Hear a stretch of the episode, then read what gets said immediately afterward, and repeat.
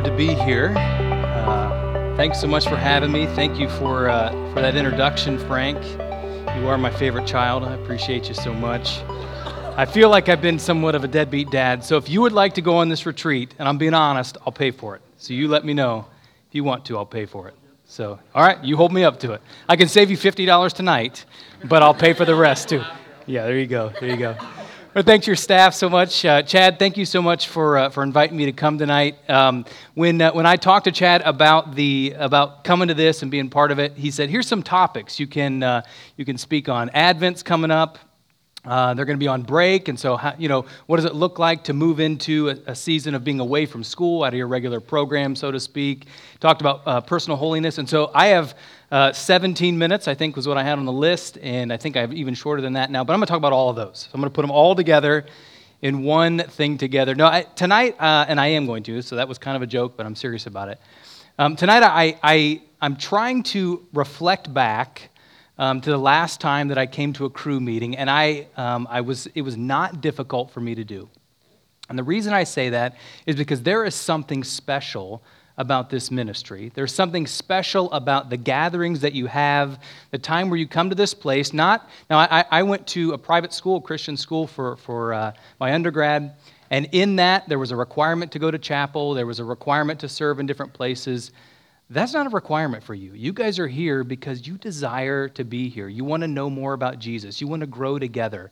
And it is so inspiring. It's so encouraging. It's, it's, it's so much fun to come and to worship with you, to laugh with you, and to fellowship with you. So thank you for having me.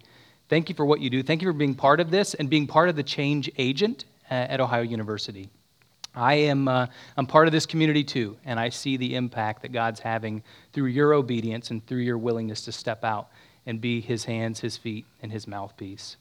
Well, I have a word for you tonight uh, that I want to start with. Uh, this word is one that we all live with. It's one that every person lives with, every person finds importance in, whether it's conscious or subconscious. A word tonight uh, that we are all embarking on as we move towards a holiday that we're going to celebrate next month, and that word is anticipation. That word is important to every person, every person that's ever lived, every person that's going to live, every person that is living now, because we're all living in anticipation of something. And if you're a follower of Jesus, Jesus, if you know Jesus, then right now your anticipation is towards something that is eternal. If you're not a follower of Jesus, and for those that are not in this world, the anticipations that we have are for things that are not eternal, things that are temporal, things that will end when our time here on earth ends, or, or even possibly before that. And so, the reality of what this anticipation looks like, particularly as we look at it in the context of the season we're in, anticipating the coming of the King, the celebration of Jesus coming to this earth, we had this opportunity to reflect upon the goodness of God and to look towards the presentation of God in human form in the person of Jesus Christ. A synonym, or perhaps a word that, that works in conjunction with anticipation, is this word Advent, which you may have heard if you grew up in church or you've been around church very much. You might have heard the word Advent. And the, the reality, Advent is a, is a word that means arrival or it means beginning, it means to start something new. And for any of us, there's an opportunity in life, and perhaps you've done this before, where you've started something new with Jesus. I have an anticipation for something in life, perhaps you do as well. And there's been things in life that I've anticipated that are good. I, I, I, like to fish, and I remember when I was in college, I went on a fishing trip. I went with a bunch of guys. We went to, to uh, Delaware. We, we rented a charter. We went out on this boat, and I remember all the preparation, getting everything together. I'd never fished deep sea fish before. I fished off the shore before, but never deep sea fished. And I remember getting all the things together, and I, I remember uh, specifically loading all of our gear, getting it on the boat. I remember riding out. I remember getting to the place where we were going to be, and when the engine turned off, I remember the fact that the boat was going like this back and forth, back and forth. And I am a person that if I think about driving in the back or riding in the back seat of a car, that I get sick pretty quickly. And so I was starting to get sick, and I remember just saying, okay, I can push through this. And I, I casted my pole in. I caught a fish after a while. I was really excited. And then I had to use the restroom. I went down below. And when I went down below to use the restroom, I came back out. I was, I was totally sick. And so I laid down and I went to sleep. And the next thing I remember, I woke up and we were pulling into shore, and, the, and the, the entire thing that I anticipated was over. I had ignored it, I had missed out on it. And I think the reality of life sometimes is we look at the things of life that are so exciting, perhaps a, a, the end of a semester that's coming up, or a holiday season, or an activity or an event. We get so excited about those things. We anticipate them so much, all the planning that goes into them, but oftentimes they're temporal and they end. Well, the thing with Christ is it's way more. There's, there's, there's so much more to the anticipation of who he is because it doesn't end with Christ. In, in fact, instead, it starts with Christ. It's the starting of a relationship with Him and a new life that we can have in turn as we engage with Him. I remember things in life that I have not anticipated the excitement behind them. I have three young children. When we lived in South Dakota, we went to a, a, restaurant in Sioux Falls and we're sitting there, we're eating, and there was a table next to us of people that were speaking very loudly. And as they spoke, they were, getting, they were fighting and they were using language that was not necessarily language I wanted my children to hear. And as the time went on, I just kind of tried to keep the attention of my kids at our table, not really trying to hear what was going on at the other table. And it wasn't a couple of days later that my daughter came to me and she said, Dad, Dad, I, have got something to tell you. I learned a new word. It's called the F word. And I was like, oh no. And like the whole time I was anticipating this, oh, what's she going to say? And she said, the word is fat. And I was like, Yes. Patted her on the head. You are right, my seven year old innocent daughter. That is the F word. I was so concerned about the anticipation I had of her bringing that language or whatever it is that she might learn. And I thought about the reality that in many cases, anticipation has a very strong pull on our life. In fact, oftentimes the things we anticipate, they can consume us. The things that we anticipate, they can drive us. The things that we anticipate can either, either rob us of our joy or they can give us new joy, if that's in Jesus. So, what does it look like to live in this anticipation, this Advent anticipation? I'm going to read two verses today. Perhaps they're verses you've heard before. This is from Romans chapter 12, verses 1 and 2. And perhaps many of you can even quote these. I can if I'm not standing in front of a group of people, but for whatever reason, I lose words when that happens. It reads like this Therefore, I urge you, brothers and sisters, in view of God's mercy, to offer your bodies as a living sacrifice, holy and pleasing to God. This is your true and proper worship.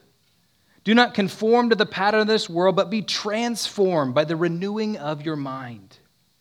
Then you will be able to test and approve what God's will is, his good, pleasing, and perfect will.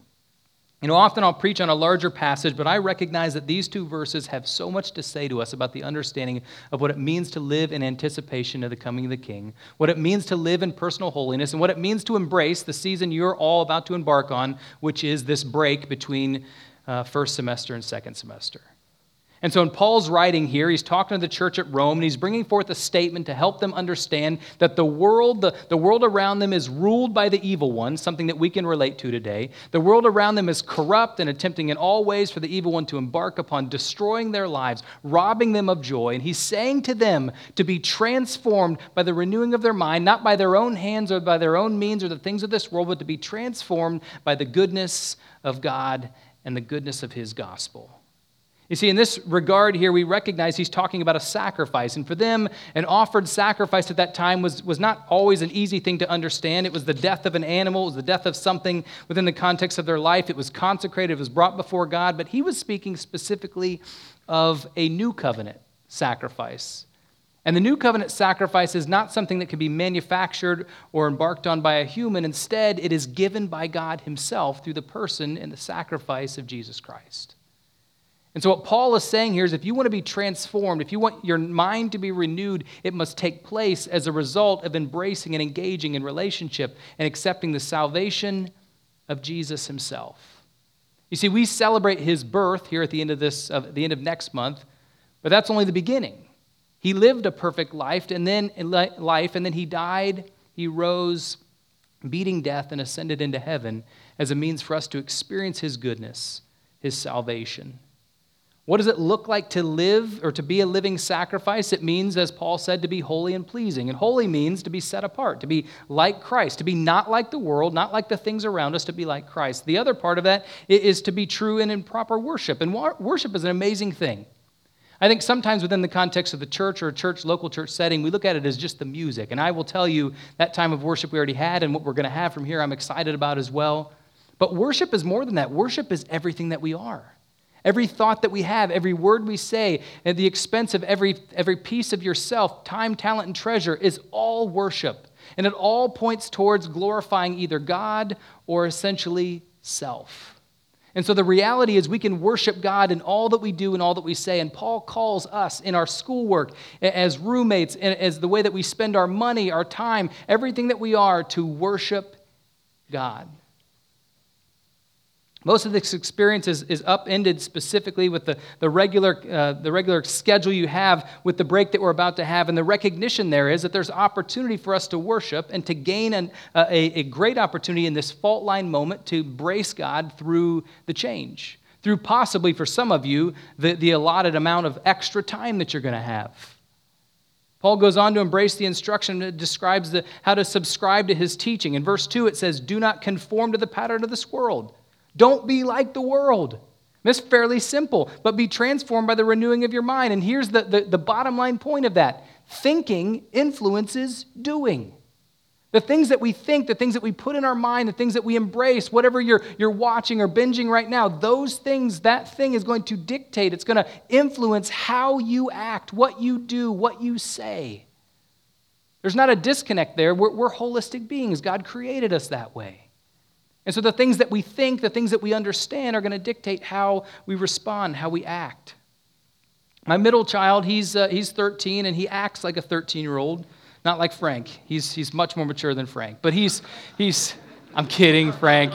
He's my favorite. I can say that. I can say that. No, he, he's, he's, a, he's a good kid. I love him. He's artistic, but he beats to his own uh, to, the, to, the, to the beat of his own drums, or he marches to the beat of his own drums sometimes. And we, we, have, we have goats, and I know that's weird. I won't talk about that anymore. But we have goats in the backyard, and we feed them, we water them, and, it's, and my kids take turns on whose turn it is. And uh, my son, uh, he's 13, he goes out, and we don't have water in the barn. Instead, we get it from the house. We take it up, uh, in buckets down, and we have to water them. And he went out back and he was filling a bucket of water to take down to the goats so he could water them. And as he did, when he was done, he looked down and he saw, and I found this out later, he saw the, the, uh, the, the downspout that goes into uh, a, a drain that drains about 30 yards away under the ground into our yard. And he took the hose and instead of turning the water off, he stuck the bottom of the hose into that drain. And then he went, he fed, or fed and watered the goats. He came inside, and it wasn't until the next day when it was my turn to go out and feed and water the goats that I recognized that the water had been running down this pipe for 24 hours. And I asked him, I said, Son, what were you thinking?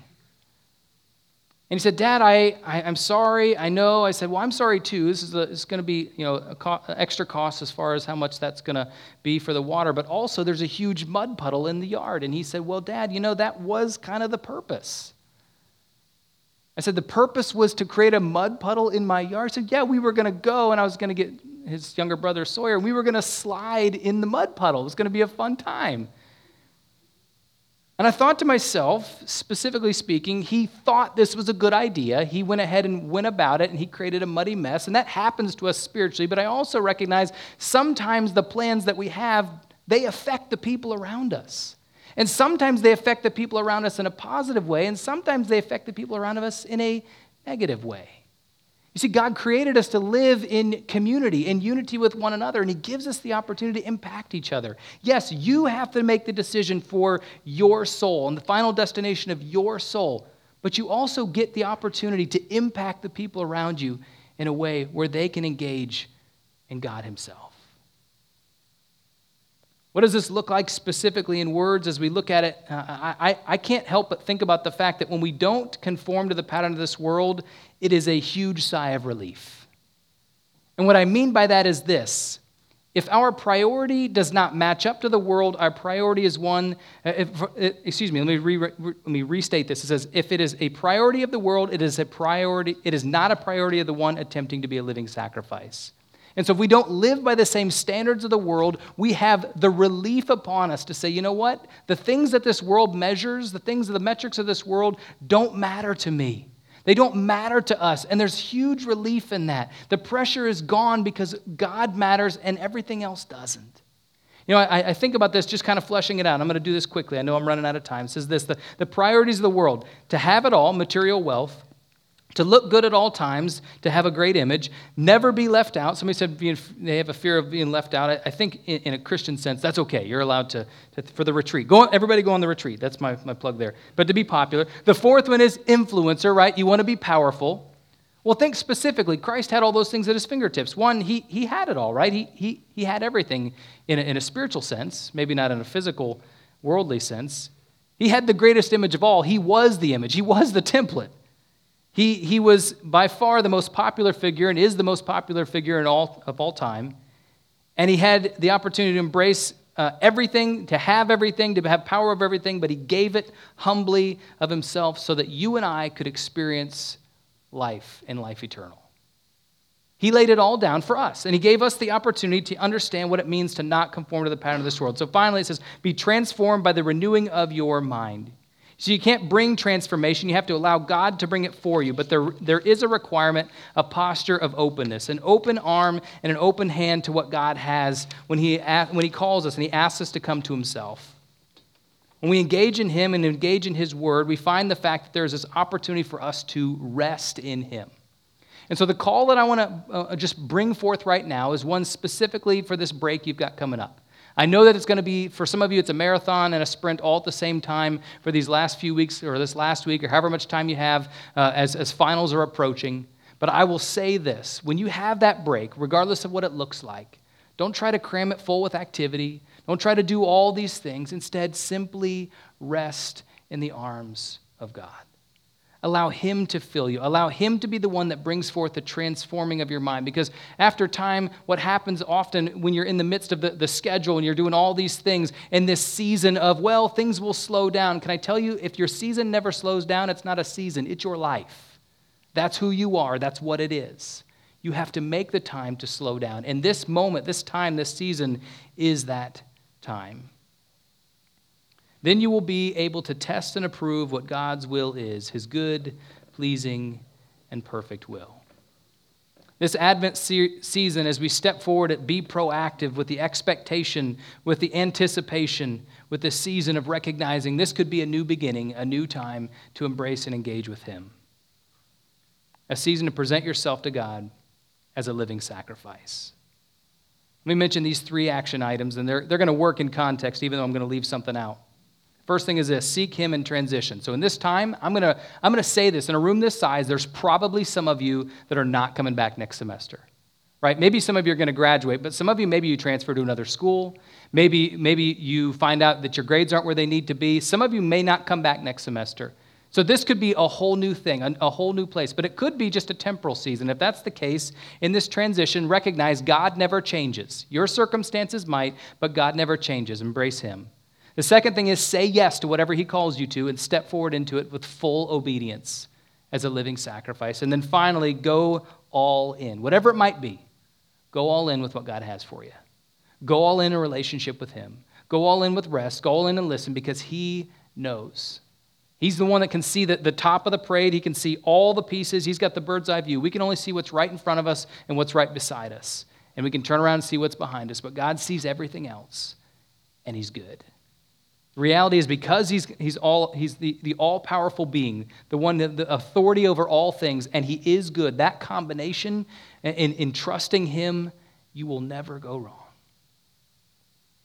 I want to just say this as a living sacrifice, you will experience life to the fullest, both here and in eternity. So let's anticipate his advent together. Would you pray with me? God, I thank you for this time. I thank you for these moments we could gather in this place and recognize the fact, God, that you are moving. I, I, Father, I'm so encouraged to hear the testimonies of the way that you have moved and things that you are doing, but I'm also encouraged to know right now in advance that there is more to come. That there is so much more to come, that you are not done. You are never done with us, Father. You never abandon us. You never leave us. You are always present. And so, God, I pray that you would bring forth an opportunity for this ministry and for each one of us as we go specifically whatever, whatever the next steps are, Father. You would help us to finish strong here, but when we move into whatever the next steps are, God, that you would go along with us. That you would help us, Father, to embrace you as living sacrifices with our arms open, anticipating your goodness and anticipating your presence. In your Son's precious and perfect and holy name that we pray. In your Son's name we pray. Amen. Thanks to our listeners for tuning in to this episode of the 180 Podcast, a production of Cru in Southeast Ohio. If you enjoyed this episode, please give it a like, a share, or leave an encouraging comment, and that will go a long way toward helping others hear about the podcast. The podcast isn't the only thing that we do. Whether you're a student living on campus or if you're still at home studying virtually, we'd encourage you to check us out on social media to hear more about what's going on. You can follow us on Instagram at Cru at OU, or to learn more about who we are and what we do, head over to our website, cruatou.org. We'd encourage you if you visit the site to complete our involvement form to get more connected to all the things that are happening. Thanks for joining us. We look forward to seeing you next Thursday for another episode of the One